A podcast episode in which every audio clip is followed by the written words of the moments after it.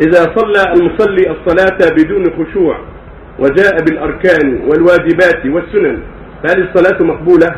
صحيحة لكن ناقص صحيحة ناقص وليس له منها إلا ما عقل منها وهو كالشافعي لكنها صحيحة كما نقرها.